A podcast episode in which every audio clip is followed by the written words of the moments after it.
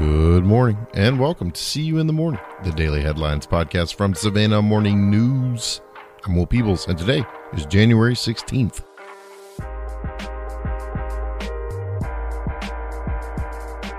See You in the Morning is production of Savannah Morning News and SavannahNow.com.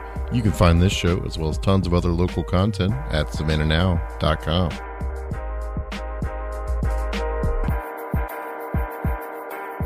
Jury deliberations were underway Wednesday night in the murder trial of Asha Dunham and two others charged in a 2018 crime spree that took the life of community activist Shawntray Grant. The Chatham County Superior Court jury began deliberations around 6:50 p.m. before Judge Benjamin Karpf. Dunham, 25, and Nalante Shaquia Grant, 24, who is no relation to the victim, are charged with murder, armed robbery, and related counts in the Grant slaying. Also on trial is Donald Richardson Jr., 21, who was charged with aggravated assault and related counts in another crime, but not with murder. All three have pled not guilty. None of the defendants chose to testify Wednesday, and defense attorneys presented no evidence. Criminal defendants are not required to testify or present evidence, and jurors are instructed that they cannot consider that in their deliberations. In his closing arguments Wednesday, Chatham County Assistant District Attorney Brad Thompson told jurors that Nalante Grant, quote, set up the murder and he, Dunham, executed the murder, end quote.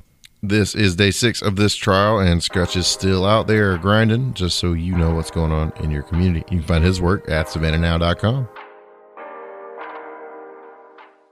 A high flying NASA research plane arrived Wednesday at Hunter Army Airfield to begin a two month mission of collecting data on East Coast snowstorms.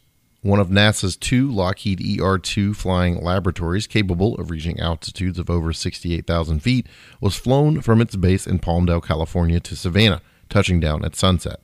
The advanced aircraft, similar to the Lockheed U 2 spy plane, will be stationed at Hunter through the rest of the winter to carry out research on the space agency's three year investigation of microphysics and precipitation for Atlantic coast threatening snowstorms. Two pilots will take turns flying the ER 2 out of Savannah on data collecting operations for NASA's Armstrong Flight Research Center, two or three times every week, soaring high above wintertime weather systems along the eastern seaboard. The project's primary goals include determining why snow forms in certain bands within weather systems and how it is distributed the plane flies so high that it's actually so high above the storm system that they can see what's going on down there. The slender ER2 with a single jet engine and a 105 foot wingspan carries only its pilot and numerous high tech sensors that collect terabytes of data on every single flight. NASA chose Hunter as a base for this winter's operations because the installation could provide a hangar where the sensitive technology will be protected and because Savannah's temperate climate is far removed from the winter storms that the plane will be flying above. Nick Robertson has this super cool story like NASA was in Savannah today. That's super rad. I, don't I, I just think that's cool.